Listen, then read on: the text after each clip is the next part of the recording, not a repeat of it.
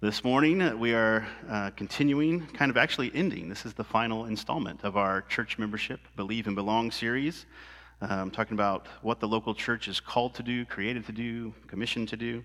Um, not just the benefits we receive as being a part of the local church, but what we, uh, our responsibilities that have been placed on us as the local church, our local body of believers. Last week, we talked about witnessing and kind of used uh, four points to create a sentence for the theme of last week, and it was We always stay ready to share the reason for our hope with anyone gently and respectfully. And so I talked about how we are always to be ready to share. Scripture says we should always be ready to give a defense for the, the joy that we have, the hope that we have. Uh, scripture says to be ready in season and out, meaning we don't get to pick. Uh, we don't, sometimes we can be uh, proactive and say, I'm going to go and share at this time. Uh, but if someone uh, comes across our path and we realize uh, I should probably share the gospel with this person or minister to this person in some way, uh, we don't really get to clock out, right? Scripture says to always be ready to share, to be able to communicate, to minister into the brokenness of someone else's life. Um, and what do we share? The second point was the reason for our hope. And so there's the content of our message. Why do we have hope? Why do we have a different outlook? What, why is our life different than those who don't know God? We should be able to share the reason for our hope. Uh, with anyone was the next point. And so we don't get to pick the time, we don't get to pick the audience. Uh, we never know who God wants us to share with, and so we need to stay alert, sensitive to the Holy Spirit's leading, and see who might be receptive, who might be uh, leaning in that we wouldn't expect um, to want to hear about the gospel or need to hear about Jesus. Uh, and then finally, uh, w- gently and respectfully. Uh, we don't witness to win arguments. We don't share about Jesus to be right and other people be wrong. Uh, we share Jesus so that others might trust in Jesus and become uh, new creations in Him, just as we have become new creations in Him. And so, uh, gently and respectfully, we present the gospel, and it's the, that is the the foundation, the argument that we stand on, not not our um, not our pride, not our, um, you know, uh, our scoreboard, anything like that. And we are to share gently and respectfully. Uh, this morning is kind of an extension of last week. It's kind of a piggyback message to that. Uh, we're talking about multiplication and how we are called as churches and Christians uh, to multiply a few different things. So we'll look at some of those things this morning. Uh, for our look at multiplication, we'll be in the book of Acts.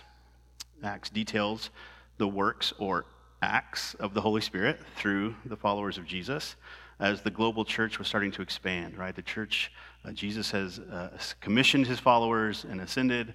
Uh, the Holy Spirit has come, and now the church is just like, all right, let's, let's do our thing. We're on mission until Jesus comes back. We have our marching orders. Let's do it. Let's enjoy and extend the grace of God. They didn't say that, but uh, I think that's a way to sum it up. Let's do that. Um, and so that's what the book of Acts shows us, what the Holy Spirit's doing through the followers of Jesus. So this morning we'll be in chapter 11, Acts chapter 11, verses 19 through 30. And it says this Now those who were scattered because of the persecution that arose over Stephen traveled as far as Phoenicia and Cyprus and Antioch, speaking the word to no one except Jews. But there were some of them, men of Cyprus and Cyrene, who on coming to Antioch spoke to the Hellenists also preaching the Lord Jesus. And the hand of the Lord was with them, and a great number who believed turned to the Lord. The report of this came to the ears of the church in Jerusalem, and they sent Barnabas to Antioch. When he came and saw the grace of God, he was glad, and he exhorted them all to remain faithful to the Lord with steadfast hope. For he was a good man, full of the Holy Spirit and of faith. And a great many people were added to the Lord. So Barnabas went to Tarsus to look for Saul. And when he had found him, he brought him back to Antioch. For a whole year, they met with the church and taught a great many people. And in Antioch, the disciples were first called Christians. Now, in these days, prophets came down from Jerusalem to Antioch. And one of them, named Agabus, stood up and foretold by the Spirit that there would be a great famine over all the world. This took place in the days of Claudius. So the disciples determined, every one according to his ability, to send relief to the brothers living in Judea. And they did so, sending it to the elders by the hand of Barnabas and Saul. So we first read about these uh, people who were scattered because of the persecution and scattered at good distances to different places. But the persecution didn't stop them from sharing Jesus with those around them. It's another great example of how persecution meant to stomp out Christianity only proved to extend it and spread it to places farther than it already was. Starting in Jerusalem and spread out from there, instead of killing it in Jerusalem, it stayed alive in Jerusalem and then was also sent to these other places and eventually the ends of the earth. This is exactly what Jesus predicted back in the beginning of Acts, Acts 1 8. He told his followers that they would be his witnesses in Jerusalem and Judea and Samaria and to the ends of the earth. He kind of gives this like, it's going to start here, it's going to expand from here and beyond to the ends of the earth. And he said, You will be my witnesses. And so, what man intended for evil in persecuting the church, God intended for good. We see this throughout Scripture. And God uses the persecution, the spreading of these Christians, displacing of these Christians, to spread the gospel. These followers of Jesus are starting to multiply, and not just in number. Let's look at four things we're to multiply as believers. The first one, we're to multiply believers. We're to multiply believers. As I mentioned a few moments ago, the disciples were sharing the good news with those who hadn't believed yet. This is God's plan for expanding the kingdom, building his family, growing his church, to multiply believers by sharing the good news of Jesus with those who are far from God. Notice it says of the first group they were preaching to no one except the Jews. This isn't what God wants, is it? To only share with the Jews? Romans 1:16 tells us the gospel is the power of God for salvation to everyone who believes, to the Jew first, and also to the Greek. But the passage in Acts didn't end with to no one except the Jews, right? They didn't leave us there. It says, but there were some of them who spoke to the Hellenists preaching the Lord Jesus. Praise God for the some of them that shared the gospel with the Gentiles. Gentiles are non Jews, right? That's, I think, everybody in here. So, where would we be? Where would the church be? Where would Gentiles be if it weren't for some of them, quote unquote? We don't even know these names of these people. It's incredible. These men were sharing the good news about Jesus with the Greeks that they might believe in him too. Now let's look at the contextualization for a minute here. Let's consider how they put the gospel into context for the Greeks. Tony Merida points out in Love Your Church that they preached the Lord Jesus to the Greeks. This is significant because if they had gone preaching the Messiah, to the Greeks, they would have had little concern for that because the Messiah was the promised one to the Jewish people, the promised king. And so to come and say the Messiah is Jesus and you need to turn your life over to him, surrender to him, this Jesus that lived and died and rose again, he was the Messiah. The Greeks wouldn't have little concern for that, maybe just Jewish folklore to them. But it says they preach not the Messiah, but the Lord Jesus. So they came preaching the Lord Jesus. The word Lord here is kurios. This is a Greek word which means something that the Greeks would understand. Oh, you're not telling me about the Messiah, this promised Jewish king. You're talking to me about this one Lord that's above all over all other lords. This authority that trumps every other authority that we could ever imagine, right? And so it's speaking to them in terms that they would understand, things that they could grasp onto. So they're going to pay attention to this. This is called contextualization, seeing where the brokenness is and speaking the same gospel truth, but in a way that makes sense to the audience. We see this in other places in Scripture, like Acts 17. Paul is in Athens, and they have these kind of monuments to all these different gods. And there's one that says to the unknown God. And Paul says, Let me tell you about the unknown God, right? And he starts talking about the one true God, the God of Israel, but also the God of everyone and says, The unknown God is this God that I, I know, this God that changed my life, this God that can change your life too. And so coming at them in terms of, you know, don't come at us with this Messiah talk because we have no concern for this Messiah. That's for the Jewish people. But if you say we, there's an unknown God that we're worshiping, we're worshiping this God we don't have a name for, and you say, I know who the unknown God is, he's the one true God. Or I know who the Kurios is, the Lord, the one Lord to rule over all, then they're going to pay attention. It's the same kind of contextualization we see with Jesus in John chapter 4, where he's talking to a Samaritan woman. And she mentions the Messiah, the promised one, this promised ruler, this promised king, the hope of Israel. And he says, I am that Messiah, right? So he's connecting dots to himself in a way that she understands. And Paul does the same thing. And we see the same thing here in Acts 11, pointing dots all to the same Jesus, but in a way that people can relate to and understand in their context. We call this gospel fluency, and I mentioned this last week. We're to be gospel fluent in such a way that we can apply the gospel message to the specific brokenness of those who are far from God.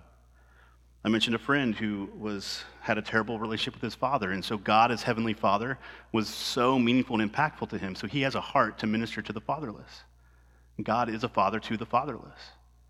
And so there's a contextualization there where it's the same Jesus, the same God, the same grace, the same gospel, and yet if we know our, the brokenness of our audience, we can sometimes speak to it more specifically. This, of course, begins with a heart for unbelievers. We have to desire that people come to know Jesus. We need to be grieved by the fact that they don't know Jesus, that they're far from God. And then we have to have ears to hear their story, right? Sometimes, um, and I can't speak for everyone, but I think there's been a lot of emphasis throughout church history in the last, I don't know, 50 years or so to say, you get your presentation down, here's your literature, you go, and here's your questions. And so just to kind of build up, like I know what I'm going to say, without taking the time to say, where are you coming from? What, what have you been through? What are your hurts? Because I may not just need to go through step one, two, three, four, and then if you died today, where would you spend eternity? That's one approach. But how much more relationship is there if I can say, I'm so sorry that that happened to you. I'm so sorry that that's part of your story. Can I tell you about a, a God who, who gives hope and life and meaning to that specific area of brokenness? We trust the results to God, and yet we share this message that He's called us to share because only the Holy Spirit can regenerate a person. That's give new spiritual life. We can't do that. We're not called to save people. So when I say that we're to multiply believers, I'm not saying that we go and save people and make believers. We share the message. We sow the seed of the gospel, the message that Jesus has come to give new life, how people can have forgiveness and everlasting life in him. A side note here multiplying believers means being on mission, and being on mission often involves going somewhere else. Just like we read in Acts 11, some were scattered to different lengths. In Romans, Paul asks, How can people believe if no one goes to share with them? We share across the street, we share around the world. Matthew 28 mentions all nations or peoples. So we need to listen to Jesus and be willing to go and share. If you're a believer, you have everything you need to multiply. You have the Holy Spirit indwelling and guiding you. You know who Christ is and how he offers forgiveness and abundant life. And you have your own unique story of how you came to trust in him for salvation. That's all you need to share Jesus with someone. Now, once someone believes, we are eternally sealed in the same Holy Spirit that gave us new life. But we're called to grow in Christ as believers. We're to follow him for the rest of our lives. This is called discipleship. Disciples are students or followers, right, who hear and obey a certain teacher. So, disciples of Jesus are followers of Jesus whose lives are devoted to him. We've been commissioned by Jesus himself to make disciples. We're not only called to multiply believers, we're called to multiply disciples. The commissioning I just mentioned is known as the Great Commission. Jesus in Matthew 28 tells his followers to go, therefore, make disciples of all nations, baptizing them in the name of the Father, and of the Son, and of the Holy Spirit, teaching them to observe all that I have commanded you. And behold, I am with you always, to the end of the age. Now let's look back at Acts 11 verses 25 and 26. They say that Barnabas went and got Saul, brought him back to Antioch, and for a whole year, it says, they taught a great many people. Our mission is not simply to share the gospel for conversions, but to teach people how the gospel changes all of life and how people can continue to walk by faith and trust in Jesus more and more day after day for the rest of their lives. And we see a pattern for discipleship in 2 Timothy 2 2. Paul tells Timothy, What you have heard from me in the presence of many witnesses, entrust to faithful men who will be able to teach others also. There's four generations of disciples in this one verse Paul, Timothy, faithful men, others. It's a cycle that's supposed to go on and on and on and on. It's exponentially influential to continue to pass on the gospel, to teach others all that Jesus has commanded us. We wouldn't be here today if it weren't for this cycle of teaching others who entrusted others who taught others, right? The movement snowballs when we do that.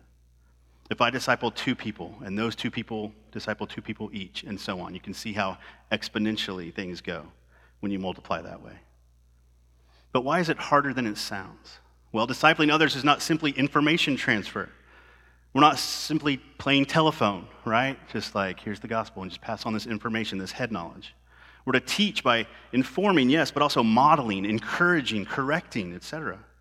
Jesus didn't commission us to simply tell others all he commanded us, but to teach them to obey all he commanded. There's a parenting aspect to discipling. That's why it's so difficult, and why you may hear people refer to their father or mother in the faith. Paul refers to Timothy as his true son in the faith. Why does Scripture use this picture? Well, one, because it's selfless. There's an investment, there's a denying of self to teach someone else, to give of ourselves, to impart this wisdom, this teaching. Also, parents can't make their kids obey. They can only teach them what it means to obey, what it looks like to obey, and what the consequences of disobedience are. Of course, implied in this scenario is knowing what needs to be taught, right? We cannot teach others to obey all Jesus commanded if we don't know what Jesus commanded. We cannot take someone farther than we've been ourselves. So, if we intend to multiply disciples, we need to make sure that we're growing in knowledge and faith and obedience as well.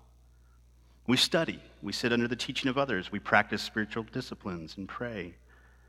We live kingdom lives, we invest back into others. This is an overview of how we multiply disciples. It's a life on life, a giving of self. That's why it's not as easy as just pass this along, pass this along, pass this along. There's investment, there's selflessness, there's denial of self to invest in someone else. And if we're multiplying believers and multiplying disciples, then the next point should follow naturally, and it is we are to multiply ministry. We're to multiply ministry. Verse 29 tells us in Acts chapter 11 that uh, the disciples, having heard of a coming famine, determined to send relief to fellow believers back in Judea. Just like multiplying disciples is an exponential process, ministry or meeting the needs of others can be an exponential endeavor too. Again, Tony Merida refers to this as mercy ministry or meeting needs through deeds.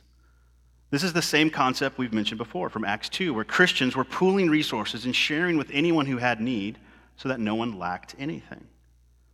When this approach is adopted and people are giving freely according to their abilities, it says, as we read here in Acts 11, the needs are getting met and the church is exhibiting the kind of care that stands out and showcases the kingdom of God according to their abilities. So again, there's this collective we are burdened to share and meet a need. And yet, we all have different abilities and resources and giftings. And so, yes, we're going to do this. We're going to address this need. But there's not, okay, we all have to give the same amount. We all have to do the same amount of work. No, we all have different resources and abilities and giftings. And so, we and the Lord determine how much we can give or what we can do or how we are going to minister. And yet, collectively, we have decided to minister, right?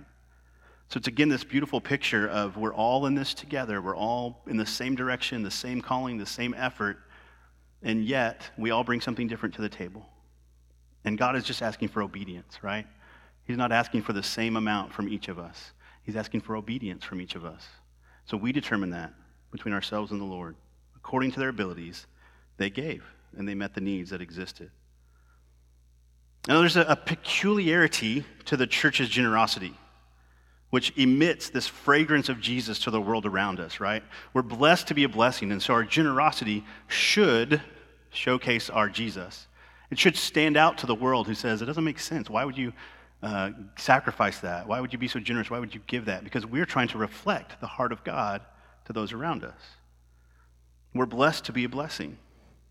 Our church, Missio Dei Church, we, we look for ways to extend the grace of God to others by meeting needs when we can. We've collected toys and gifts and clothes for foster families. We've hosted events for our neighbors. We've provided treats for school teachers. We've fixed a few things here for our host church and worked to maintain or improve the facilities at different times. As I mentioned a few weeks ago, when we talked about care, the families in our church have cared for each other through illness or burden or need.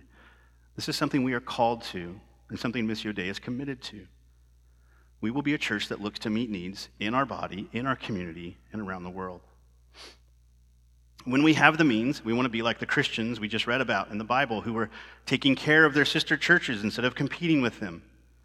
There's often an air of competition with churches that are in the same area, right? Kind of fighting for the same people or competing about what they have to offer and who's got this and who's got that. But the Bible doesn't show this. The Bible points us in another direction. It's a kingdom approach we see in Scripture where we recognize we're all on the same team with other believers.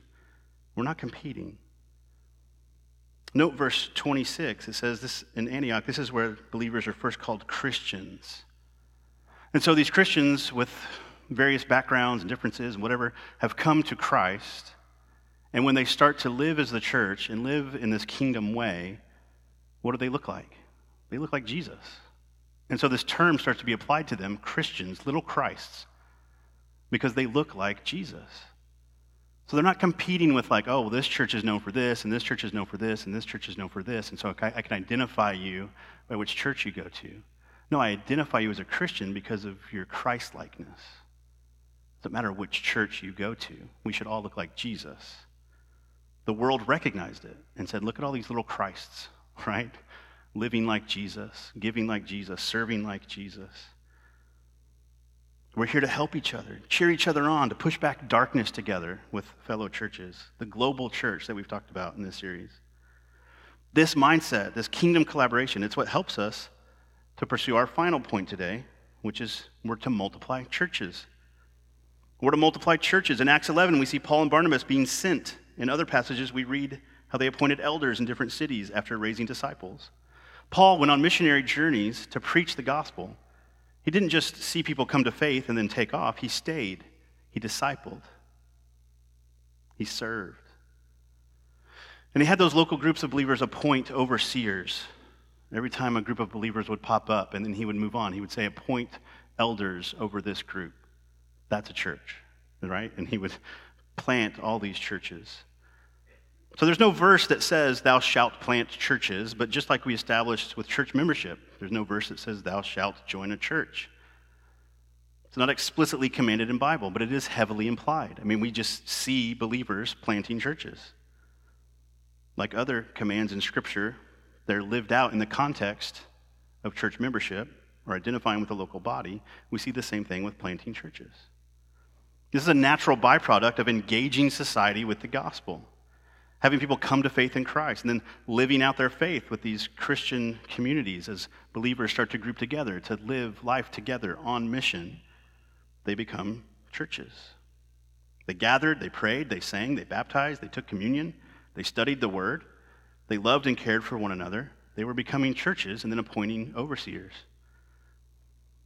This isn't a practice that was only good for the early church. This is still a calling on us to pursue, to start more churches. New churches are st- statistically more effective at reaching new neighborhoods and communities, young families, and unbelievers with no church home. Of those uh, demographics, new churches uh, are far and above more effective at reaching those groups. I mean, that's the reason that we are in Rose Hill, right? Long time ago, uh, God started to work in us to plant a church, and we didn't know where. And we are just like, okay. And so we started to talk to different people, and there were some kind of locals out this way who said, you know what, there's a lot of growth headed towards Rose Hill.